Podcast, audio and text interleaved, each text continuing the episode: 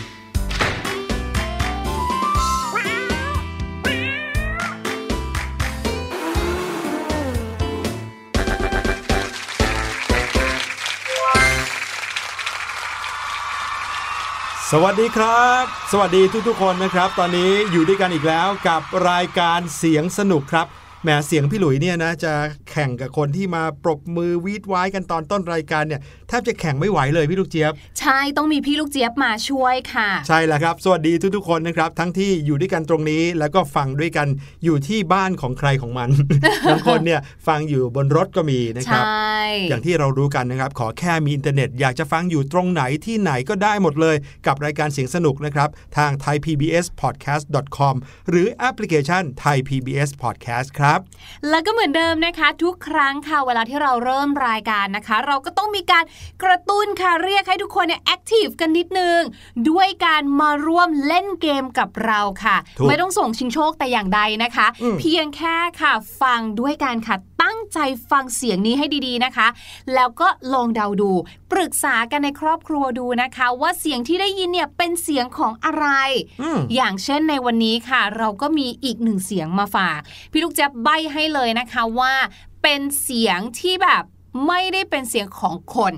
อืมใบให้ก่อนเลย มีในสมัยก่อน ทุกวันนี้ก็มีนะตามตลาด ใบมาเยอะแล้วไปฟังกันดีกว่านะครับ เสียงปริศนาในวันนี้ครับ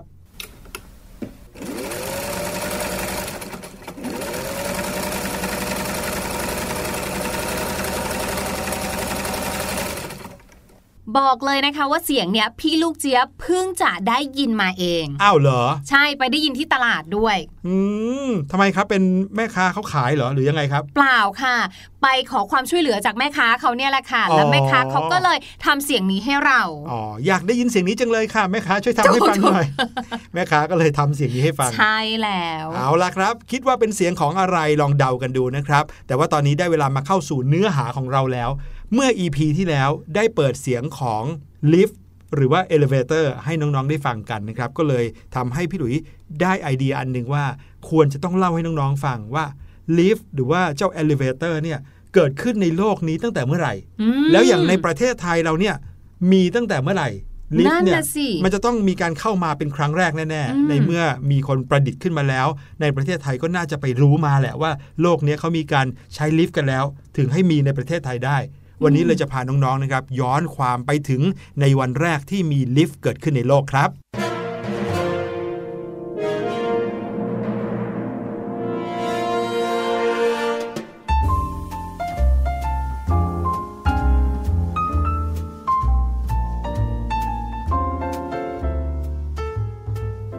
ตอนนี้พี่หลุยแล้วก็พี่ลูกเจี๊ยบนะครับมาอยู่ในช่วงประมาณสักปี 1850 ครับ คริสตศักราช 1850 เป็นช่วงแรกที่มีการพัฒนาลิฟต์ที่คนสามารถโดยสารขึ้นลงตึกสูงได้อืมพี่หลุย เราอุตส่าห์ย้อนเวลามาอยู่ในยุคเขาแล้วเนี่ยเราก็ต้องเรียกให้มันถูกสมกับอยู่ยุคนี้หน่อยสิคะทำไมครับ เขาเรียกเก้าอี้เหาะ แต่ถึงแม้ว่ายุคนี้จะเป็นยุคที่มีการพัฒนาเจ้าลิฟต์หรือเก้าอี้เหาะนี้ขึ้นมา ใช้กันอย่างเป็นกิจจลักษณะ แต่ว่ากันว่าความจริงแล้วเนี่ยการขนคนขึ้นลงอาคารสูงเนี่ยถูกพัฒนาพาหนะใช้มาตั้งแต่สมัยกรีกโบราณกันเลยทีเดียว อืมเขาไปทำอะไรกันนะพี่หลุย คือเมื่อยุคกรีกโบราณก็คือประมาณสัก 253 ปีก่อนคริสตกาลก็คือก่อนเกิดปีคริสตศักราชไปอีก 250 กว่าปี เริ่มมีการพัฒนาการขนคนขึ้นลงอาคารสูงกันแล้วนะครับ โดยคนที่ริเริ่มใช้คนแรกก็คืออาร์คิมิดิส ซึ่งท่านนั้นเป็นนักปราชญ์ชื่อดังชาวกรีก ที่พวกเราทุกคนคุ้นชื่อเป็นอย่างดี นั่นน่ะสิ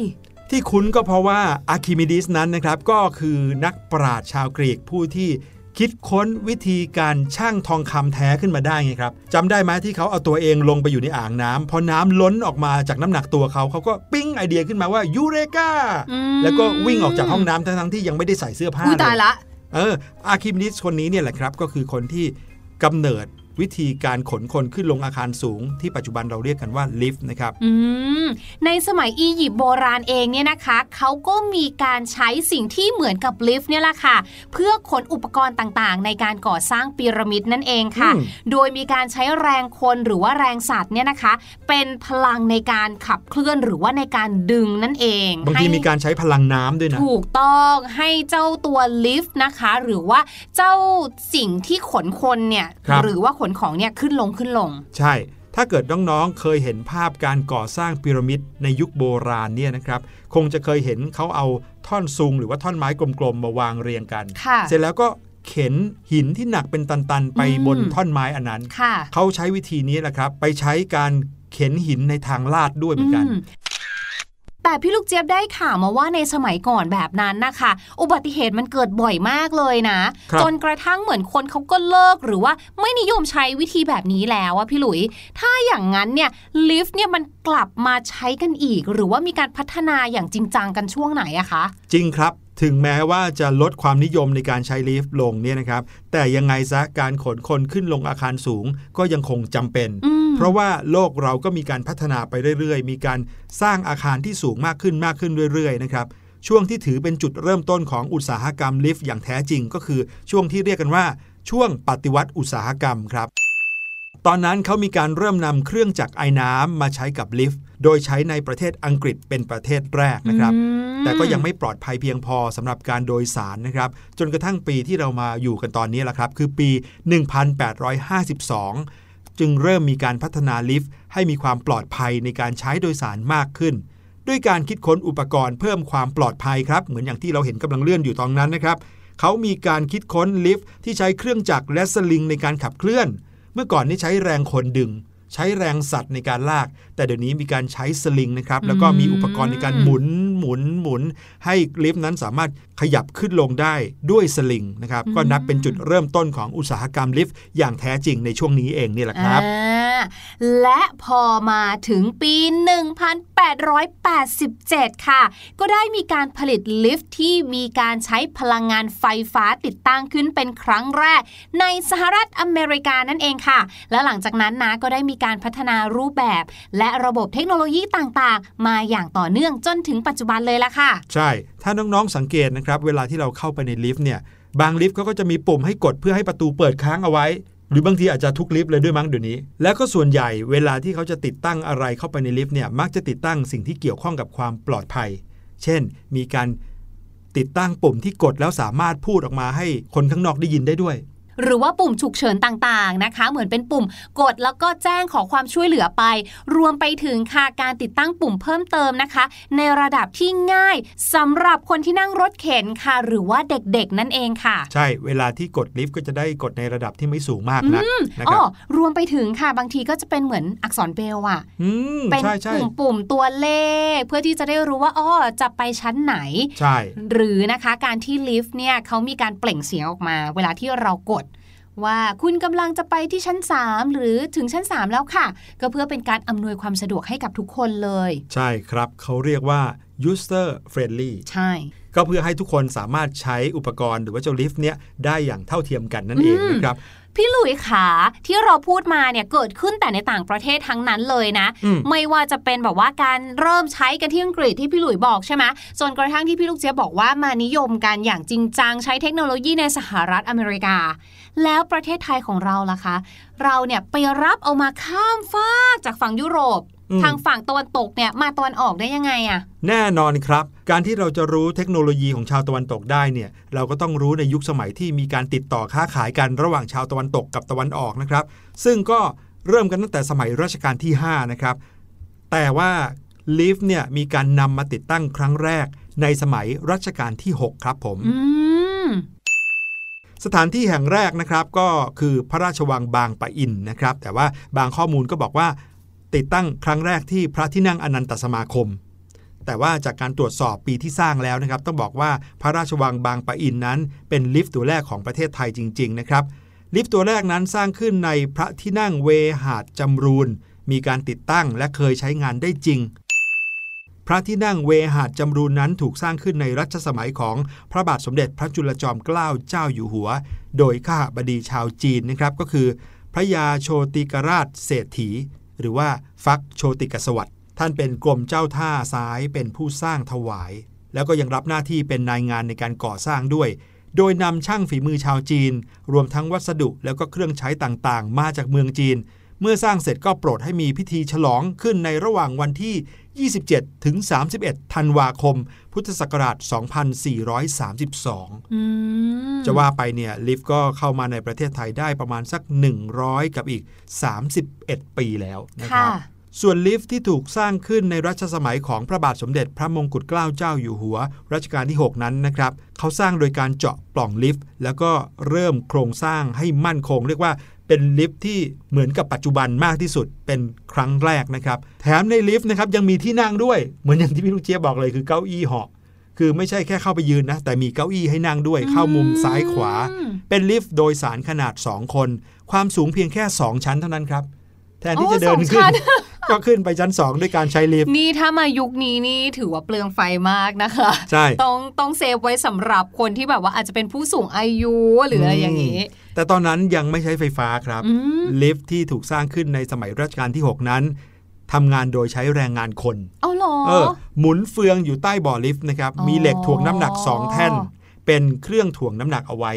นอกจากนี้ก็ยังมีพนักงานเจ้าหน้าที่ทำหน้าที่ดึงเชือกเพื่อชักรอกให้ลิฟต์ทำงานด้วยอืมก็เลยทำให้ลิฟต์ที่เราพูดถึงกันอยู่นั้น ไม่ต้องใช้ไฟฟ้า แต่ว่าค่ะต้องใช้พนักงานมารอดึงขึ้นดึงลงอืมนะครับแล้วก็อย่างที่บอกครับด้วยความที่อยู่กันมายาวนานมากแล้ว ลิฟต์นี้ก็เลยเสื่อมโทรมไปตามสภาพ และไม่สามารถใช้งานได้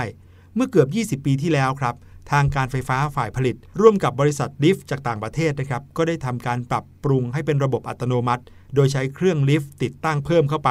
แล้วก็ไม่ได้เปลี่ยนแปลงโครงสร้างของตู้ลิฟต์ภายนอกแต่อย่างใดอืมนั่นแปลว่าถ้าใครที่ไปที่นั่นนะครับก็จะยังคงเห็นอยู่นะครับว่าเป็นลิฟต์ที่รูปร่างลักษณะสวยงาม เหมือนกับตอนที่สมัยสร้างใหม่ๆ ในรัชกาลที่ 6 เลยอืม ดีจังเลยอะยังแบบว่ามีไว้ให้เราได้เห็นของจริงเนาะใช่ว่าในสมัยก่อนเป็นยังไงนะคะ เมื่อเราพูดถึงลิฟต์แล้วเนี่ยวิวัฒนาการของเขาเนี่ยนะคะ ส่วนมากจะเป็นในเรื่องของถ้าไม่นับเรื่องของรูปลักษณ์นะคะ ก็น่าจะเป็นเรื่องของการใช้ไฟฟ้าเนาะใช่และแน่นอนค่ะ เมื่อมีการใช้ไฟฟ้าเข้ามานะคะ สิ่งหนึ่งที่เราจะเห็นได้บ่อยมากๆเลยก็คือ เขาจะชอบแปะเอาไว้ว่า ถ้ามีเหตุเพลิงไหม้ครับห้ามใช้ลิฟต์เลยนะคะอืมรวมไปถึงค่ะบางทีที่ต่างประเทศอะอย่างที่ญี่ปุ่นอย่างเงี้ยครับเขาก็มักจะมีเหตุการณ์แผ่นดินไหวบ่อยใช่ๆเมื่อเกิดเหตุการณ์แผ่นดินไหวก็จะส่งผลกระทบต่อลิฟต์บางทีคนกำลังใช้ลิฟต์อยู่อย่างเงี้ยติดอยู่ในลิฟต์กันแบบลิฟต์นาค้างนเลยเป็นวันเลยค่ะครับแม้ว่าเราจะสามารถกด แบบว่าขอความช่วยเหลือก็ต้องรออยู่ดีใช่ไหมคะอืมดังนั้นค่ะ ทางญี่ปุ่นเขาก็เลยมาคิดใหม่ทำใหม่ค่ะ คือเขาบอกว่าอย่างนี้ค่ะว่า เราเนี่ยนะควรที่จะติดตั้งห้องน้ำในลิฟต์โดยสารโอ้โหรวมถึงมีการเตรียมจัดหาน้ำดื่มเสบียงอาหาร แล้วก็อุปกรณ์ที่จำเป็นไว้เผื่อกรณีฉุกเฉินจากภัยธรรมชาติ เช่นแผ่นดินไหวครับซึ่งภัยธรรมชาติเหล่านี้อย่างที่บอกค่ะ จะทำให้ลิฟต์หยุดทำงานอืมแล้วเมื่อคนต้องติดอยู่ในลิฟต์นานๆเนี่ยนอกจากเขาจะแบบเครียดแล้ว บางทีอยู่กันหลายคนจะเข้าห้องน้ำมันก็ต้องทนอยู่กับกลิ่นครับกับของเสียกับอะไรอย่างเงี้ยค่ะ เขาบอกว่าสิ่งที่ห่วงมากที่สุดนะคะ ก็คือถ้ามีผู้สูงอายุ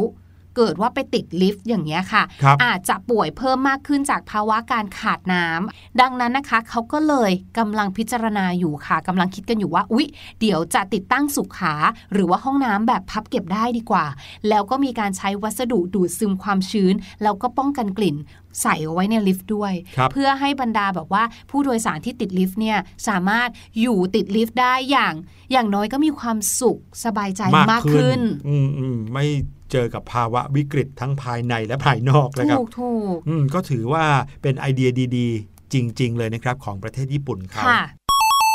โอเค พี่หลุยว่าได้เวลาที่เราจะกลับไปสู่ยุคสมัยปัจจุบันของเราแล้วล่ะครับ เพราะว่าตอนนี้ต้องฝากน้อง ๆ เอาไว้ที่เพลงเพลงหนึ่งนะครับ ซึ่งจะทำให้เราได้กลับมาสรรหาคำศัพท์ภาษาอังกฤษดีๆ จากเพลงเพลงนี้กันนะครับ กับเพลงที่มีชื่อว่าเพลิดเพลินครับ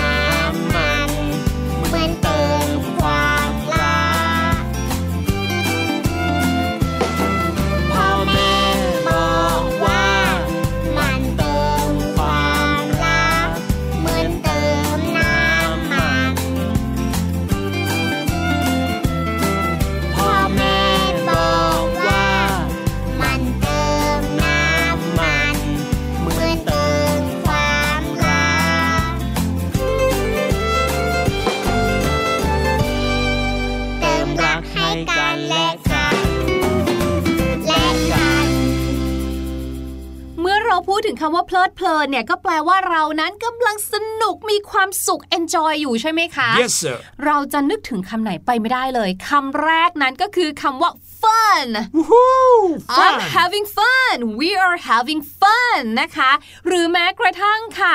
น้อง ๆ ที่กำลังฟังเราอยู่ตอนนี้นะคะ แน่นอน you guys are having fun ก็คือกำลังมีความสุขสนุกสนาน enjoy กันสุด ๆ เลยแหละค่ะ ครับผมและคำคำนี้ก็สะกดง่ายมาก F U N fun ใช่ เรานะคะสามารถบอกได้ด้วยนะคะ ว่าสิ่งไหนเนี่ยทำให้เราสนุกยกตัวอย่างเช่น เสียงสนุก is fun นี่ โอ้โห รายการเสียงสนุกเนี่ย มันจังสนุกสมชื่อจริง ๆ เลย ใช่แล้วครับ หรือแม้กระทั่งนะคะสำนวนนี้ค่ะ have a blast have a blast คำว่า blast นะคะ สะกดแบบนี้ค่ะ b l a s t blast คำว่า blast เนี่ยนะคะ เหมือนกับแบบว่า ระเบิดอะค่ะ เหมือนความสนุกมันระเบิดออกมาเลยโอ้โหสนุกแบบระเบิดระเบ้ออย่างเงี้ยค รับเราก็สามารถใช้สำนวนนี้ได้นะคะ ยกตัวอย่างเช่น เราบอกว่า เนี่ยนะไปเที่ยวสวนสนุกกับพี่หลุยมามันสนุกมาก ๆ เลย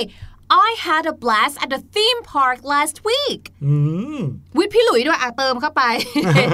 I had a blast at the theme park last week วิทย์พี่หลุย เมื่ออาทิตย์ที่แล้วไปเที่ยวสวนสนุกกับพี่หลุยมา I had a blast ก็คือ โอ้โห สนุกมาก ๆ เลสยนุกแบบระเบิดระเบ้อใช่ เพราะฉะนั้นนะคะ เราอาจจะบอกว่า I'm having so much fun เราก็สามารถใช้สำนวนนี้ได้ก็คือ had a blast นั่นเองหรือนะคะอันนี้ค่ะ พี่ลูกจะมั่นใจว่าหลายๆ คนเนี่ยได้ยินบ่อยมากๆ เลยก็คือ have a good time หรือ have a great time ก็คือมีช่วงเวลาที่ดี มีช่วงเวลาที่สนุกสนานนั่นเองค่ะ ยกตัวอย่างเช่นนะคะ My family and I are having a great time listening to เสียงสนุก ครอบครัวแล้วก็ตัวฉันเนี่ยนะ มีความสุขมากๆเลย มีช่วงเวลาที่ดีมากๆเลย เวลาที่ฟังเสียงสนุกเนี่ยอื้อหือฟังแล้วชื่นใจชะชื่มันดใจเลยไหมล่ะเข้าข้างตัวเองก็ไม่ใช่ โอเค โอ้โห มีคำหลายคำเลยนะครับ ที่ทำให้เราสามารถบ่งบอกความรู้สึกที่ดีช่วงเวลาดีๆ ของชีวิตได้นะครับ ขอบคุณพี่ลูกเจี๊ยบมากๆครับ เดี๋ยวเราไปเฉลยเสียงปริศนากัน ดูซิว่าวันนี้ใครจะเดาถูกบ้างว่าเสียงปริศนาที่เอามาเปิดให้ฟังนั้นเป็นเสียงของอะไร ไปฟังกันอีกสักทีครับ